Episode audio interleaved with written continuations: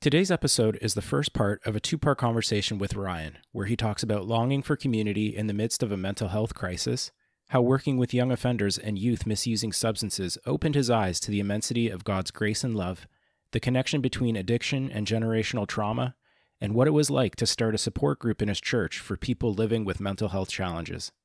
This is Through a Glass Darkly, the podcast about following Jesus while living with a mental illness.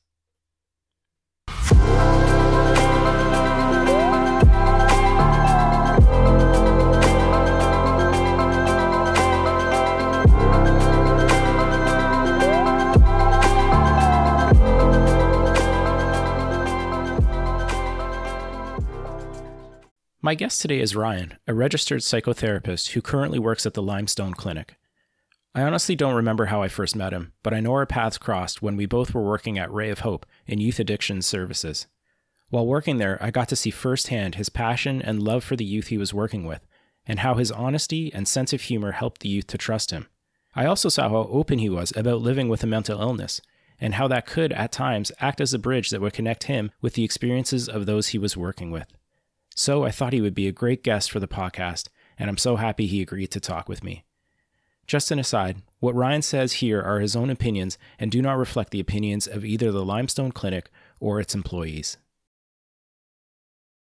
Ryan, thank you for joining me tonight. And uh, I'm just going to start. I know what your response is going to be, but I'm going to extend my condolences to you over Germany's uh, poor showing in the Euros this year um, not only poor showing, but eliminated by the mighty Three Lions of England. You mean one star? they haven't they haven't won anything like they haven't won anything longer than the Leafs have. Like what are you talking about? I know. A touche. Touche. And then they lose in the most English fashion possible. Like yeah. penalty shootout to Italy, of course. Yeah, it was uh I I mean I really didn't care. Um, but there was a part of me yeah. that, like, I'm, I'm a good thirty-four percent English according to twenty-three and me. So, uh, you know, was, I'm fifty-one percent German though. That's the thing. Right. Uh, so it's, uh, yeah, um, whatever. It is what it is. Maybe next year Mm, maybe, but I'll say like you don't rep you don't rep England jerseys on your Facebook page. Oh, but oh, absolutely you are, not. No, you are.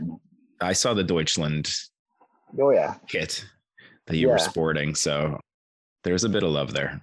There. Oh, absolutely. I mean, my dad's name's Klaus Dieter. Like. Um, oh, okay. Yeah, that. Yeah. it, yeah, it happened. Yeah, you're right in. You're right in there then. Yeah, exactly. Yeah. So thank you. Thank you for uh, being here, being a part of this. Appreciate no your time. Problem. I typically just like to start with uh, a general question around what faith looked like when you were growing up. Like, what role did it play in your family, if any? Um, how you first kind of were introduced to Jesus, those kinds of things. Okay. So is that the question? yeah, sure. That'll be that'll be the question. Yeah, I generally like to start with that, but I'm going to start with something completely different. No, let's let's start with that. Um, well, I uh, like I grew up going to church um, most of my uh, life, as far as I can remember. Um, but apart from that, like going on Sundays and you know Easter and Christmas and stuff, I it wasn't really like a. It was more of a thing we did. I went to Awana and, and Sparks and stuff like that as a kid but it really was just that. Um, it, was a thing I did. It wasn't until I was in high school where is where I really kind of had a come to Jesus moment where I was um, well, I was actually working at a Bible camp, and yeah, it was one of those things. Like my parents had told me that that summer, um, I could either go work at camp, which what my older sister did, or I could get a job.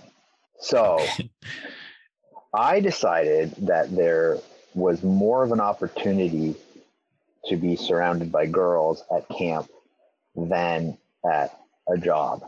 I was going to get. So I decided to become a camp counselor. Which and, was probably the correct choice based on that criteria. Yeah, essentially, essentially as like a 15 year old, like raging hormonal boy. Absolutely. Yeah. So I, I, I got into camp as a counselor. I remember I kind of had to like lie on my, cause you had to give your testimony. Mm-hmm. Uh, right. Which is just, you know, for people who don't know, it's just a fancy word of your story of how you became a Christian. And I really didn't know what to write. And so I I said something about, you know, going to Awana and going to an altar call or something and saying that's what it was, but I don't know.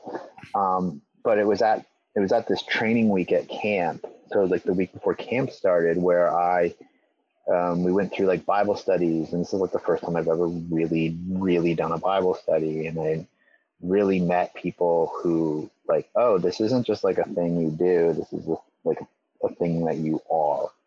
Hmm. Um, and it just kind of, you know, I, when I was at camp, I was like, no, like this is, it just kind of hit me. And I was like, oh, geez, like this is like a real thing. And this is like not something that is just about going to, it's about being a part of. And so it was like, I was at, I was at camp and I remember I was on the dock one morning, I was reading my Bible, like the first time I've ever done it, like in the morning, you know, the sun was coming up. It was just like this, you know, hallmark moment or whatever. and, and, uh, I just, yeah, I was like, okay, Jesus, like, let's do this. I didn't really have the Bible talk, so it was just like, cool, like, like I'll follow you, I guess. right. Yeah. yeah. And yeah. Uh, the first thing I did was I lied about it to somebody. Um, one of my buddies who was at the camp, he's just like, he's like, hey, what's going on? I was like, I just rededicated my life because I was like in mid sentence and I was I didn't want to tell him that I just like became a Christian. I said, I just rededicated my life. Nice. So to recap, you you went to a Bible camp to meet yeah. girls.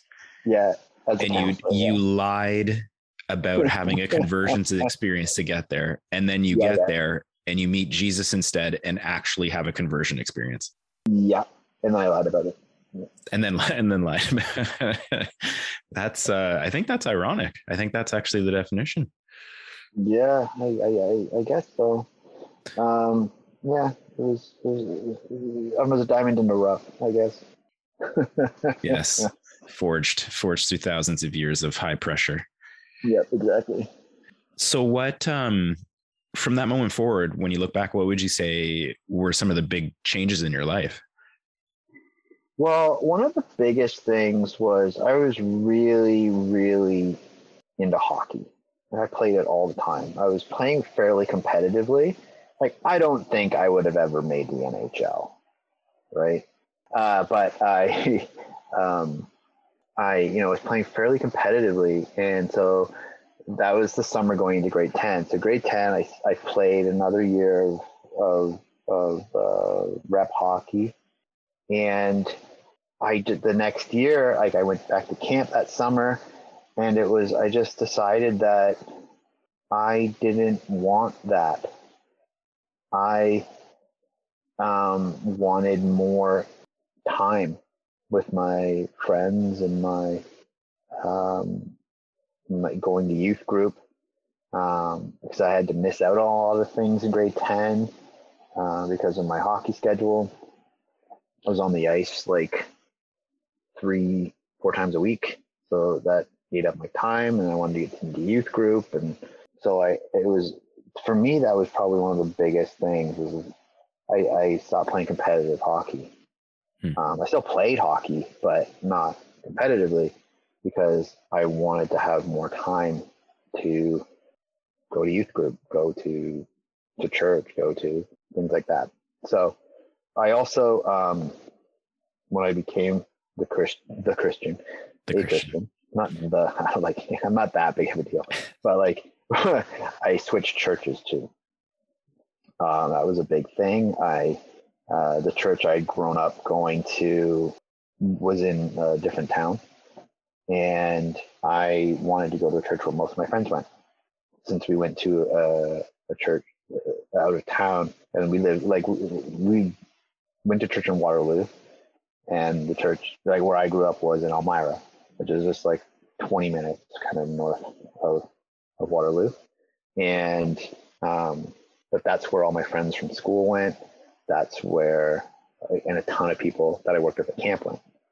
Um, and it was this church just literally down the road. I could see it from my house. So I just would walk there, which was kind of an odd experience because it's a fairly, it was at the time, fairly conservative church. And I just showed up there in like jeans and a t-shirt and got kind of some funny looks and stuff like that. But hmm. it was like, whatever. hmm. I'm like, you know, I, I bet, I think there were some people who were just like, I know there was like some older people who came up to me and was like, you know what, we're just so glad you're here. And I was like, thanks. I don't know what you mean by that, but I like being here, I guess. Yeah. And like I was, I was one of the, you know, the, the prodigal son, I guess, or something like that. He, um, they just thought I was some project. Yeah, because you're wearing yeah. jeans and a t-shirt.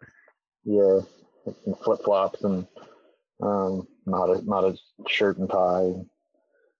I still don't like that to church, so that's good. But, your family kept going to the church in Elmira. No, they, no, they went to a church in Waterloo. Oh, okay. I went to the church. I started you going went to the, to the church, church in, in Elmira. In Elmira. Okay, but they didn't switch with you. Like you were just kind of going no. on your own. Yeah. It's a pretty big decision for 16 year old. Yeah. Well, I was 15. 15. Yeah. Yeah. It's even bigger um, then. Yeah. Um, I know my folks, I don't think they were overly happy with either kind of decision of me going to a different church or playing hockey just because of things they'd kind of heard about things like the church being stuck up and, and stuff like that. You know, they didn't want me to give up hockey and like competitively, but I still want like I can't make me play. And at that point, I was 16, so I was like, you can't make me play. Like, mm-hmm. and this is kind of what I want to do, and that's how I've always sort of been. Mm-hmm. I don't, don't want to say stubborn, um, but I get like, no, I think this is what the best thing to do. And that's what I do. right. yeah, that was that was big. It, like it, one thing I kind of like regret about that time is that um, I had had some really awesome friends and, and people that I like I played hockey with um, that we kind of just I started hanging out with like the church group, right? And I didn't hang out as much with my other buddies, and we kind of lost touch and, and stuff like that. But it's 25 years ago, so it's. Nothing I can do about it now, but it is something that sometimes like, like oh, how they're doing that. Okay, so you graduate high school, and then what? I worked for a year at um, uh, the Elmira District Association of Community Living, um, which is kind of like Christian Horizons, um, working with people with like developmental uh, disabilities and delays, and which was pretty um, eye opening for me but that was probably one of the real first times that I can remember really getting anxiety, like in a way where I didn't know what was wrong. Mm-hmm. Looking back, I think I I would get um, lows in like February and stuff like that, and, and um, even as a as a kid. Um, but like this was one of those times where it's like, you know, I go from high school to camp to like that was the kind of like the last summer, I think. And then I go into this like full time job pretty much. Never like I'd worked at McDonald's and stuff like that and, and a rink rat a bit, but I never really had like a full time job. And so this is my first time kind of doing that. And I was just working all the time. And I always worked like either like three to 11 or four to 12. And um, so I wasn't able to really like see my friends. Like I, I and I, I got really just like I would go home, like I would go home and I go to work, and that was kind of my life. Well, I was 18, or it just didn't seem. And I, I, I just noticed like the longer I did this, the more I was struggling with things. like just like being like not sleeping well and not wanting to go into work and like just feeling like I couldn't put a word to it, um, but really panicked. Really, it was uh, knowing now was I was really anxious. Um, I didn't know about what, but um, yeah. So uh, I did that. I ended up cutting down my hours way down, and then only working like a couple shifts a week. Like I know quite a bit about mental health because we've had some mental health challenges in my family. Um, so I was kind of aware of that. So they, when they started seeing things, they're just like, okay, well, let's, you need to cut back on some of your hours and, and stuff like that and take better care of yourself. So that's what I started doing. And it kind of just like simmered down. So then the next summer, I, I just, you know, being 18 or 19 and not really caring about stuff, I just said, oh, I'll quit. I quit my job and then went back to camp for the summer. and, and then after camp, like I didn't really have much planned. Like I'm not, I'm not one of these guys like, you know, have a five year plan. I just, I exist. And they, uh, uh, so camp ended and I didn't really know what to do. And mom was like, well, when did you go to Bible college? So I'm like, okay, fine. so that's what I did. I just showed up at Bible college and with like my uh, transcript in my hand and walked in and was like, can I come here? And they're just like, okay. Like that's basically it. And I was like, oh, that was easy. I, I was stressing out about all these applications and stuff like that. So I went for, um, I signed up and I started going for a semester, first semester there. And that was when I, I hated the school. I didn't like it. It was too theology. These, they would talk about things as like absolutes. And well, that doesn't happen and this doesn't happen. I was like, but it did happen to me. Hmm. So what do you mean it doesn't happen? And it was just, you know, and then they give me this long, convoluted answer about this theologian said this. And I was like, okay, that's cool, bro, but I don't know what, like, I don't know about that. Uh, and I wouldn't say I had a crisis of faith, but that was when the anxiety and, and, and depression really, really hit me. That was when I had my first anxiety attack. Was when I was at, at school. I was living um, dorms, and I just remember just laying down, like curling up in a ball, and just crying. Like I couldn't, like I couldn't explain it to people. So I couldn't move. I just sobbed. I didn't know what was going on. Um, so I ended up going back home. I dropped out after the I I, kept, I, I stuck to a couple courses because I liked them, but I made sure they were like on the same day, and so I could and then I kind of just stayed at home until the end of the semester. So I yeah I dropped out. I I and then um, I started working uh, odd jobs with general labor and stuff like that. Um, mostly in, in, in trades work, and I thought about getting into a trade. I did some welding, metal work, but it just seemed like I was going through this cycle of like I did these depressive episodes. And my doctor at the time, basically the only thing they did was they would just bump my meds. Like they would just increase them. Right. Um, I was never encouraged to, you know, go to therapy or, um, you know, change my diet or my sleeping patterns or um, my my like uh, my exercise levels. I was like it was all just like, well, just take these meds, and then and it's not that I'm like against medication. It's just there's more to um, us as people than our brain chemistry. Yeah. And and I, even taking the medication, I remember I had I had people in the church who were close to me, and I was talking to them about some of the stuff I was struggling with, and they told me like point blank, like if you take medication, you're not having faith that God can heal you. Nice, that's good theology. And, and I just I don't like that was pretty much when I left that church, the church that I had started going to in high school. Right. Because I felt much like an outcast it was kind of the uh, the kind of the breaking point for me was I needed support and I needed um I didn't really feel like I was getting it. Right. Um because I, I looked at it I was just like, well, this medication is keeping me alive. Like I was sick right. and so depressed, and it it took a long time to kind of come back from that, um, like mentally, emotionally, and spiritually. So yeah, that was that was a rough time. So I want to get to that, but I do want to go back a little bit to what you were saying when you were in uh, Bible college. So you talked oh. about how you went and they they would talk about like absolutes, right? And your experience was very different. And you said like, oh, but that has actually happened to me. Can you give examples of exact like what were well, they talking about where you're like, eh, not in my experience? Uh, well, we talk about like at camp, it was a fairly um, like we had a lot of people that came in from different faith backgrounds, like well, not like Christian faith backgrounds. Mm-hmm. And so, you know, the conversations that I was engaging in with people and things I was experiencing came from all these kind of different ex- perspectives. And uh, one of the things that, you know, the, you know, speaking in tongues, um, you know, kind of those things. And like, I don't know exactly what happened. I don't know, but all I know is like, I had some really, really crazy intense experiences.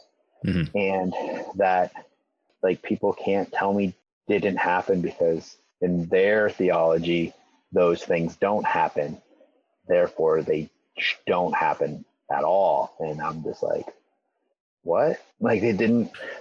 right. I was, oh, that's a weird, that's a weird way of looking at it. Um,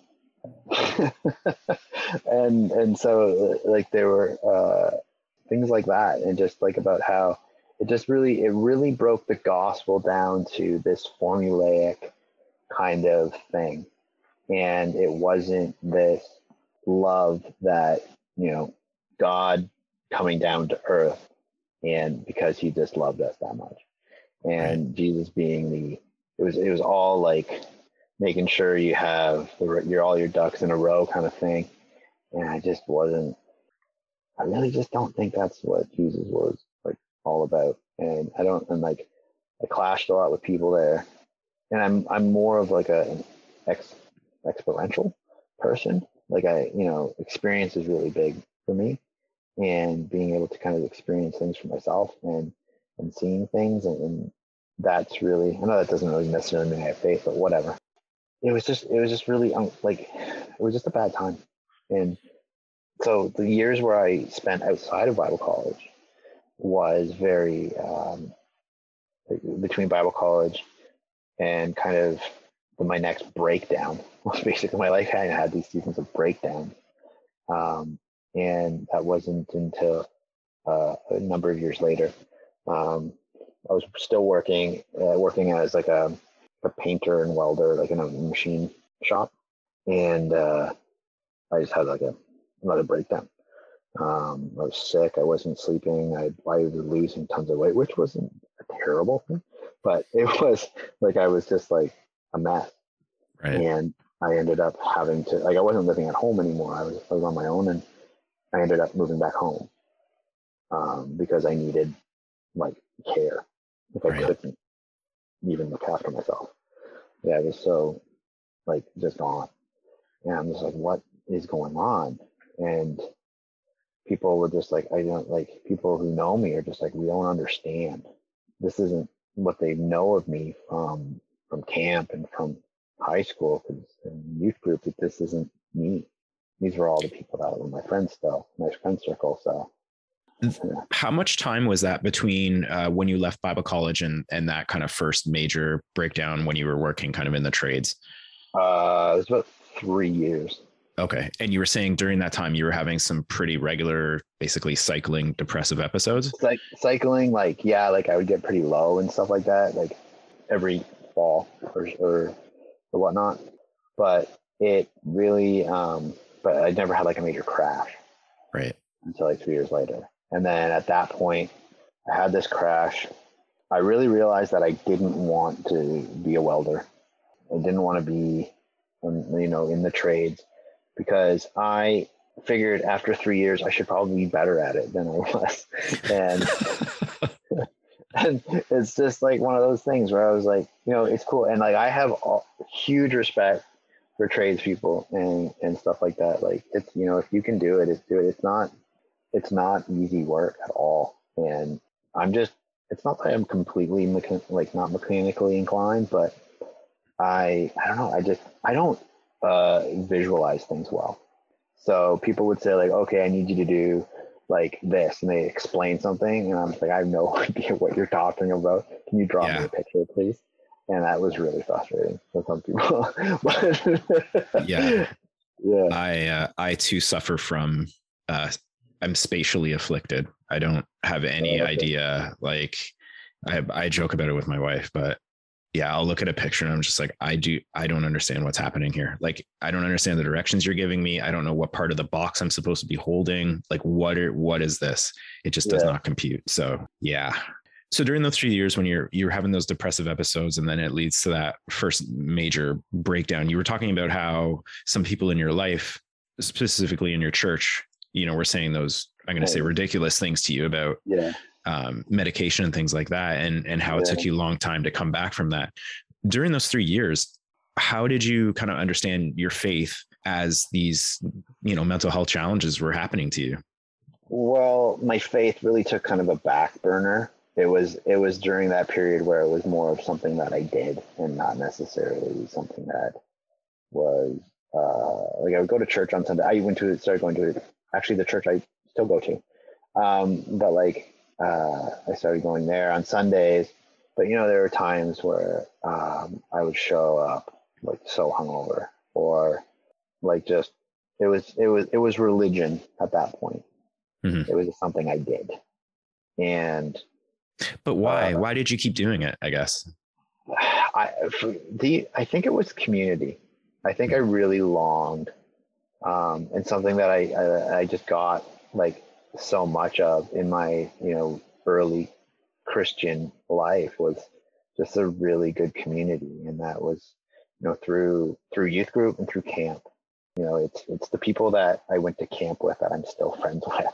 Right. Um, and they uh, the importance of just I think I think it was community at the time.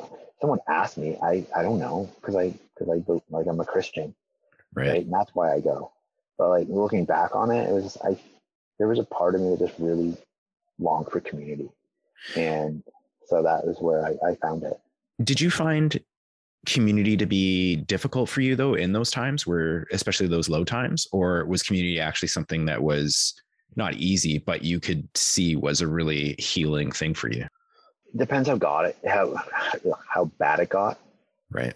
Um like if i was uh really down and like especially when the anxiety was really bad then i wouldn't want to go um, mm-hmm.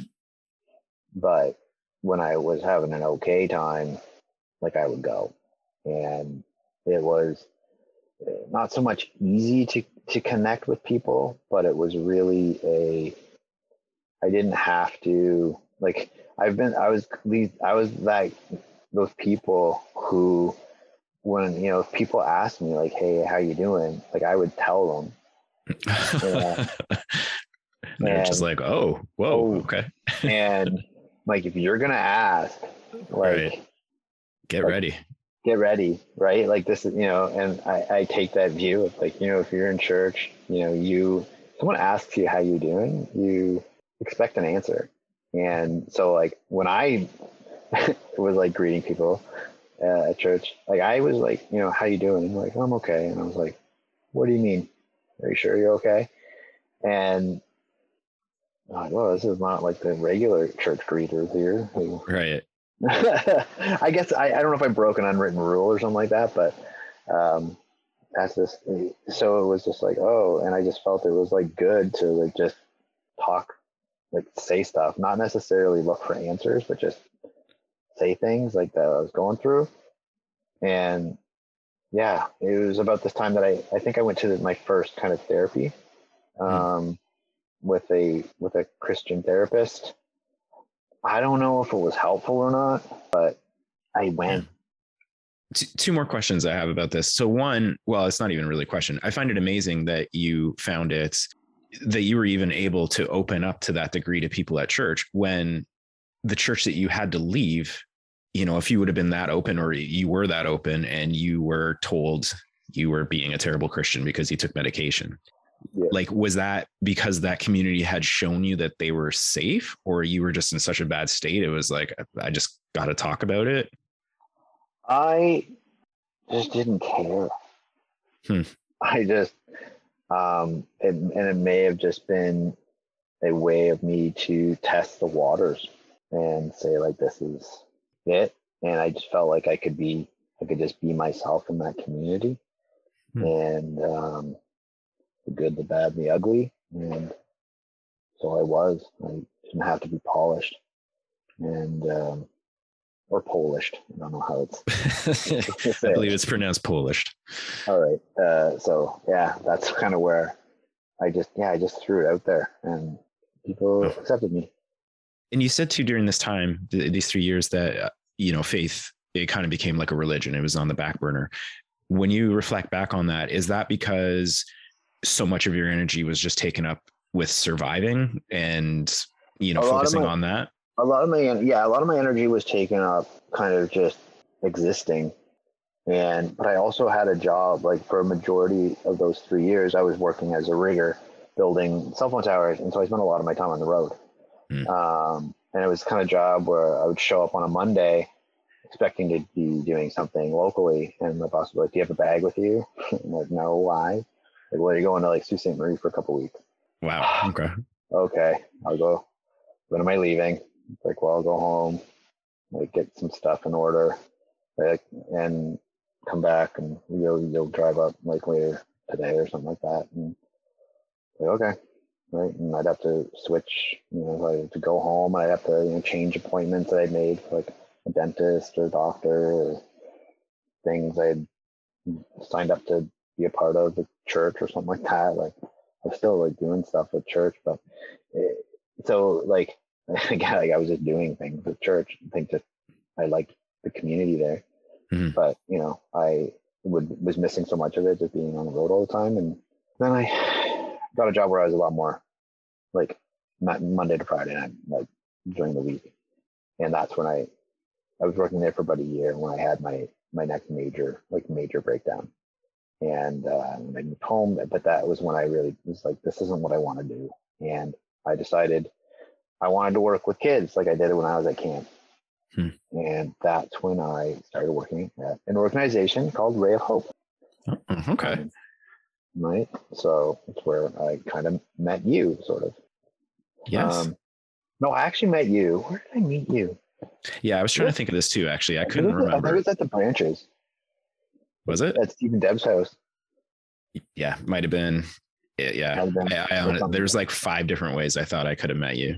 yeah so um but yeah it was uh so that's so i started working at ray of hope in a jail for young offenders and that's where i really like my whole concept of like jesus really was like radically changed Hmm. and um you know i grew up in a small town where like 101 percent of the people are white, and uh, and and you know they look like me and they talk like me, and you know you every- you, you um, everybody goes to church and, and and all these things, and you know I didn't I didn't know anyone who was gay.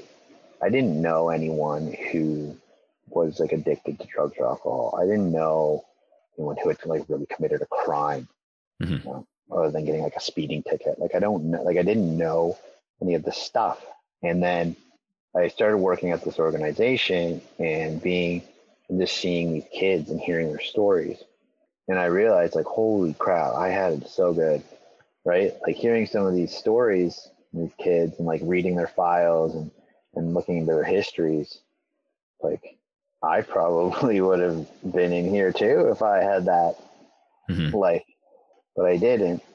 And it really like so like those concepts like like you know people who are gay and people you know like going to a fairly conservative church like there was you know this is what those people are right and then it was like I started working with people started working with different colleagues different all these different things and I was like this is not my the way that I like understood this Mhm. um, and it really just opened my eyes to the kind of the all like how powerful grace can be and how um, like love is and God's love for people. And it it was it was such a kind of a freeing experience. And so I, I worked at this organization. I worked at this jail for like two years.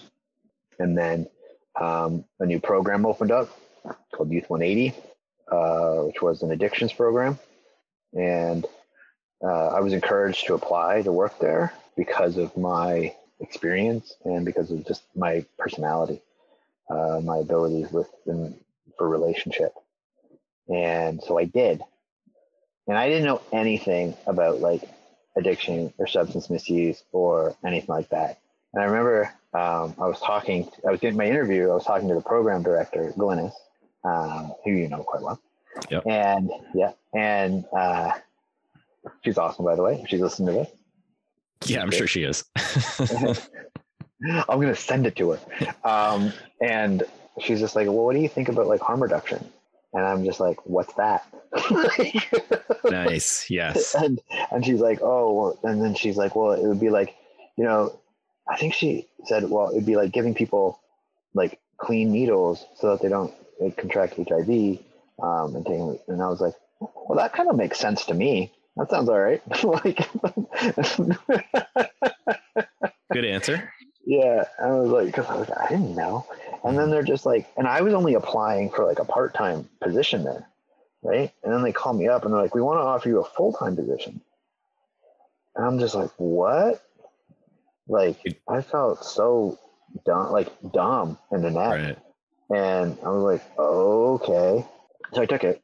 And uh, I, I just remember like when we like we started it's a, it was a, a residential program for for youth and with addictions issues. And and so before we actually started getting kids into the program we had to like make the program. We had a, house uh, like a building and then so we met there and all the staff got came in and were hired and stuff like that. And it was we were all going around the table and they're all like t- telling them about ourselves and stuff like that. And everyone's talking about how the you know they have the bachelors in this and P oh, not PhDs but like masters in this. And and all this kind of stuff and then it like gets to me and I'm just like well I have like a half a semester of Bible college um and that's about it but I was like but around the table I had the actual most youth work experience Uh-uh. and because I worked in the jail, I'd worked at camp, I'd volunteered doing stuff, and it was just like, okay, like I can see this. So during my time there, that's like, you know, I, I really started to see working with these kids, I really started to see the ideas of like um, generational trauma and how I forget where it is in the Bible, but it talks about how like the sins of the father like passed down to the son and stuff like that. Mhm. And I like I didn't quite. I remember reading it at one point and being like, "Oh, that's kind of weird. Like that doesn't make sense. Like doesn't seem fair to me." Right? I, and I know it's in the Old Testament. I'm not right. I, I don't have a full semester of Bible college. Bear with me. that was in the second part that you missed. Yeah, yeah, was in, yeah, was in the part I missed. But it was like okay. But then I started thinking. I was like, "This is trauma. Like this. Like that's what trauma is." Mhm. right? That's what generational trauma is. And and it's not like it's where, you know, things get just passed on from generation generation to generation because that's you know, we are all products of our environment. And it's until someone decides that, oh, like this behavior isn't right, I shouldn't do this. And Mhm. then it changes. But when you don't know, like if that's just the way you've been brought up and the way you were raised and the way your parents are raised and the way their parents are raised, it Mhm. doesn't seem like it's wrong. It just seems that's the way it is. Mhm. So it was like working with the kids where I really kind of started to see that aspect and the importance of uh, like, you know, talking about things and dealing with things. And I started, I went back to school in 2014, 15. 2015, I became like a fully registered psychotherapist. But, you know, between that time, I got married. I had our first child. But before my first kid was born, I was at work and I, I, uh, cause this was about like 10 years almost. eight years, maybe eight years since my last major breakdown, and I had another one. And um, I just I remember I walked into my boss Glynis's office, and I said, I can't do this anymore. Like I don't know how long I can do this. I don't know. Like, and she's like, like what's wrong? And I just like, like I just was a mess. Um, I didn't know either. But you know i was i think a lot of it was like um, compassion fatigue and vicarious trauma. And working with that population as you are well aware it is um, working with youth in and of itself is really difficult. Working with youth who are you know actively addicted to substances is like a whole, a whole other kind of ball, ball of wax right? So i just had this like breakdown. And I went home. I was off for several months of work. Don't want to talk about dealing with the insurance company. Mm. Yeah, sure that was because that was traumatizing in and of itself. Yeah. Nothing like having, you know, them call you a liar. I just like and it was it was really like so the whole time that my wife and I had known each other, um, she had never seen me depressed like I talked to her and I was very open about it. like, yeah, this is a thing I struggle with. I take these meds for it. Da da da da da. But like she never really understood it or, or really yeah. saw it. And then she did. And she was like six months pregnant. Wow. And I'm just like not sleeping, not eating. You know, if I I would just like curl up on the couch and just read a book like all day. That's all I would do. I just read. Mm-hmm. I read the entire Game of Thrones series. That's, a, that's a big, it's a big series during the during this this period because that's like all I could do. Right. Um, it was yeah, it was I was like really sick, and uh, but it was uh, I but I felt so, but it, so like a year later, I just remember um, I'm back at work, life is going down, and it was really the um, it was when Robin Williams died. I something hit me, and I was just like, I was actually sitting at I think a Narcotics Anonymous meeting with uh, some of my clients, and I was just like, we need this, but for like mental health things.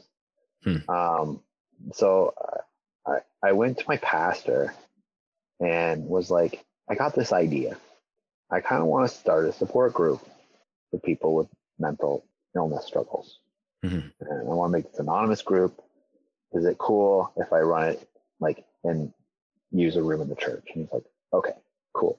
He's like, can I make an announcement about it? And he's like, sure, absolutely. And I felt really like, oh, that's awesome. Really loved and supported. And, and, and I was like, cool. So I, I remember I was really nervous, but I like, I just got up. Like, mm, we have an announcement by, from Ryan. I'm Ryan and I have depression. And I just kind of like let it sit for a minute and it was like dead quiet. Mm-hmm. And it's usually like it's a fairly big congregation and there's lots of uh, little kids and stuff like that, but it was like dead quiet. And I was like, so I'm starting a support group for anyone else who struggles with stuff. And we're going to meet and it's totally anonymous. You just show up and we'll have coffee and, and some snacks and we'll just talk. And we won't try and like even though I'm a therapist, I'm not your therapist. And we're just gonna support each other and talk and find ways to just be with each other in, in, in the darkness. And uh, yeah, I did that. We did that for about a year. And it was really cool. I'm still in contact with some of the people in the group. Um, but then, you know, it just life got, we got busy and we ended up moving and that was a whole thing. But back in KW now. Um, but it was really just a uh, yeah, it was. I just felt so like bringing up issues with like mental health and stuff like that. It wasn't wasn't taboo for me in in in that in that church in that space, and it brought people out, brought a lot of people out hmm. to finally start talking about some of these things. Um, because you know we see it on TV a lot about like the stigma and stuff like that, and it's just like yeah, like the stigma in sports and things like that about about these things and well let's talk and all that kind of stuff and it's just like oh try talking about this in a church, man. Like, like seriously, like, mm. right? You'll mm. get you'll get hit with all these verses about just give your anxiety to God and all that stuff, and mm-hmm. We're like, well, I'll pray for you, and then cool, but like anything else, like. Yeah. That's our show for today. Special thanks to Mark Calvitis for the podcast cover art. This podcast deals with some pretty serious topics. If you are struggling with your mental health or are thinking about suicide, please reach out to a trusted friend or some other person you know loves and cares for you. There are also professional supports available. Please go online and visit Crisis Services Canada to find the distress centres and crisis organizations nearest you, or call the Canada Suicide Prevention Service at 1 833 456 4566. They are available to talk 24 hours a day, 7 days a week. If you are under 29, the Kids Help Phone has professional counselors available to provide confidential and anonymous care. Call them toll free at 1 800 668 6868 or text the word CONNECT to 686868. If you have any questions, feedback, or suggestions about today's or any other episode, please email podcastdarkly21 at gmail.com. If you appreciate and enjoy this podcast, please subscribe or give it a rating on whichever podcast app you use, since apparently that makes it more likely other people will find it. Finally, because it's always good to end with a blessing, may the Lord bless you and keep you. May the Lord make his face shine on you and be gracious to you. May the Lord turn his face toward you and give you peace. As always, thanks for listening.